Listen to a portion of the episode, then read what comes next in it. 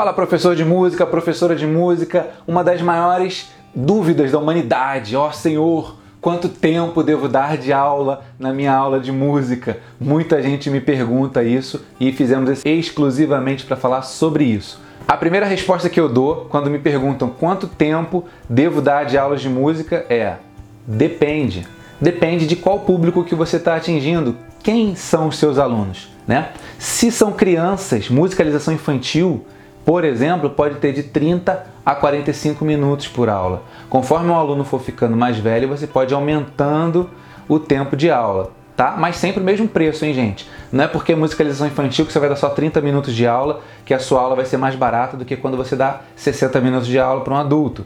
Porque musicalização infantil você vai se desgastar muito mais. Em 30 minutos você tem que ter a mesma quantidade de atividade ou até mais do que quando você vai dar 60 minutos, por exemplo, para um adulto, porque a criança ela perde a concentração rápido e fácil. Então você tem que estar sempre motivando e trazendo coisas novas. Então as crianças menorzinhas, 30 minutos, crescer um pouquinho, vai para 40, 45, 50 até você chegar a 60 minutos. Eu, na minha opinião, uma criança de aproximadamente 7, 8 anos já consegue ter aula de 60 minutos.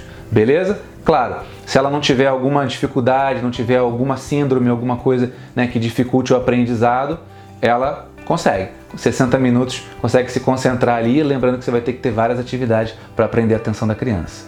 Aulas individuais para adolescentes ou adultos é, giram em torno de 50 minutos e 60 minutos né? Uma hora ou 50 minutos. Muitas escolas de música dão aula de 50 minutos, porque se você encaixar de 50 em 50, são 10 minutinhos de diferença para tradicional uma hora, né?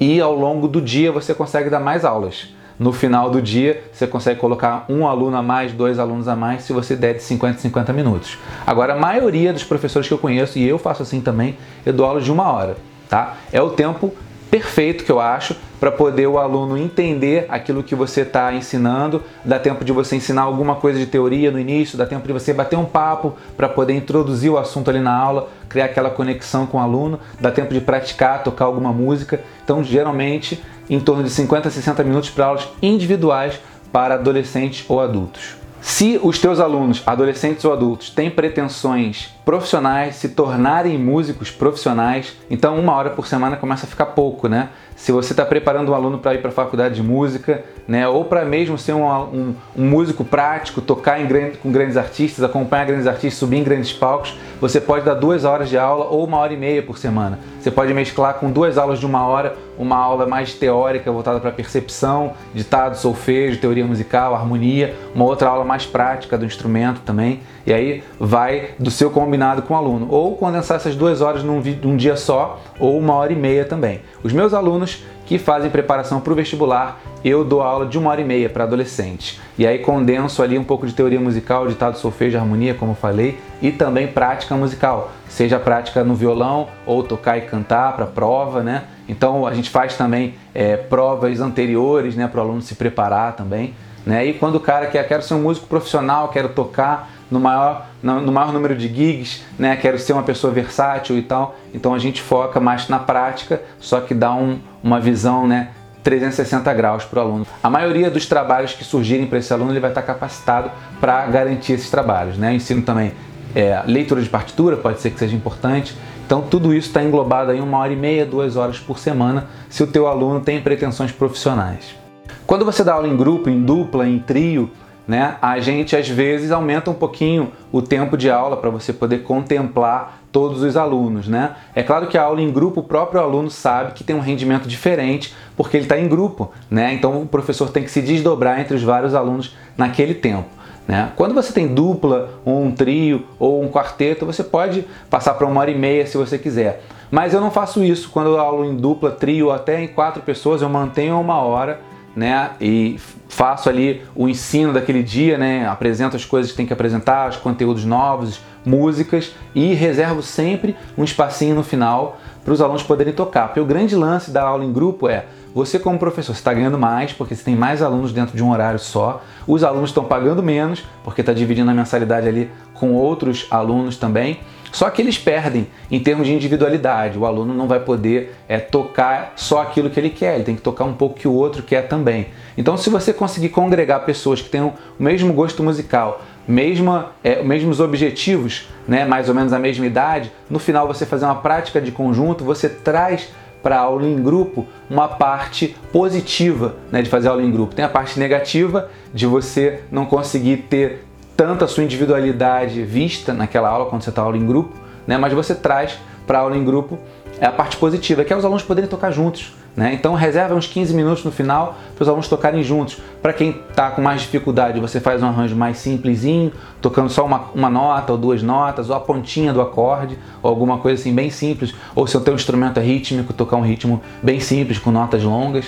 E os outros que estão tocando mais, que já tem mais coisa, você já dá um é, é, exercício, você faz arranjos para eles com um grau de complexidade um pouquinho mais elevado para que eles consigam tocar aquilo. Vai ser natural que cada aluno vai ter um grau de desenvolvimento diferente, uns aprendem mais rápido, uns estudam mais, outros menos, uns têm mais facilidade, outros menos, mas aí cabe o professor balancear uma aula em grupo para que não fique chato demais para o cara que estuda muito, nem fique difícil demais para o cara que tem mais dificuldade, que está mais atrás.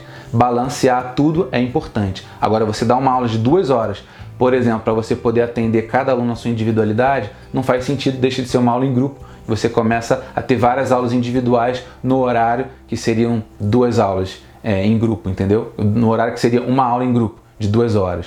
Então, se a aula é individual, é individual. Se a aula é em grupo, é em grupo. Uma hora em grupo, e o aluno sabe que naquela uma hora lá ele não vai ter atenção plena do professor direcionada só para ele beleza? Mas se você usar essas estratégias, as aulas vão ser boas para todo mundo e ainda vão poder fazer um som no final da aula. Agora, o mais importante de tudo é que tudo isso que eu falei funciona para mim, funciona para muitos professores de música, pessoas que estudam comigo, que são alunos do meu curso Sou Professor de Música, meu curso online, para professores de música lotarem a sua agenda de alunos, né, transformar a sua vida e a vida dos alunos também. Então, muitos professores que são meus alunos desse curso Sou Professor de Música fazem esse sistema, né, essa divisão de tempo que eu estou te falando e eu também faço isso. Mas é bom que você tenha sempre uma certa flexibilidade. Se você vê que uma hora não está funcionando com um determinado grupo de alunos, você quer estender para uma hora e meia e pedir cobrar um pouquinho mais dos alunos, faça isso. Combina com eles, o combinado não sai caro. Gente, uma hora não está rendendo tão bem. Se a gente aumentasse para uma hora e meia e vocês me pagassem mais 50% da mensalidade, ficaria bom para vocês? Ou mais 30% da mensalidade, talvez? É, e fica bom para vocês, combinar não sai caro, né? Então tenha flexibilidade para tudo. Às vezes você pega uma criança de 5, 6 anos, eu já tive uma aluna de 4 anos que 30 minutos para ela era muito pouco. Era muito madura para 4 anos, musicalmente, tocava tudo, fazia ritmos, subdivisões, fazia um ritmo na mão, outro ritmo na outra com 4 anos. Era uma menina prodígio. Então para ela não posso dar 30 minutos de aula, para ela tinha que ser uma hora de aula. E eu dava uma hora de aula para uma aluna de 4 anos, tá? Então tudo isso depende de cada caso. Tenha flexibilidade, mas de uma maneira geral, se você seguir isso aí que eu falei, vai dar bom. Beleza? E se você quiser mais informações do Fala Músico, olha aí, ó, que legal. Fala Músico, como ganhar dinheiro com música e administrar sua carreira. É um livro que eu acabei de lançar, foi em 2020, e ele tem entrevista com Nelson Faria, com Matheus Starling, com outros grandes músicos e professores empreendedores também. Tem empreendedorismo para músicos, tem capítulo sobre planejamento financeiro, marketing e muito mais.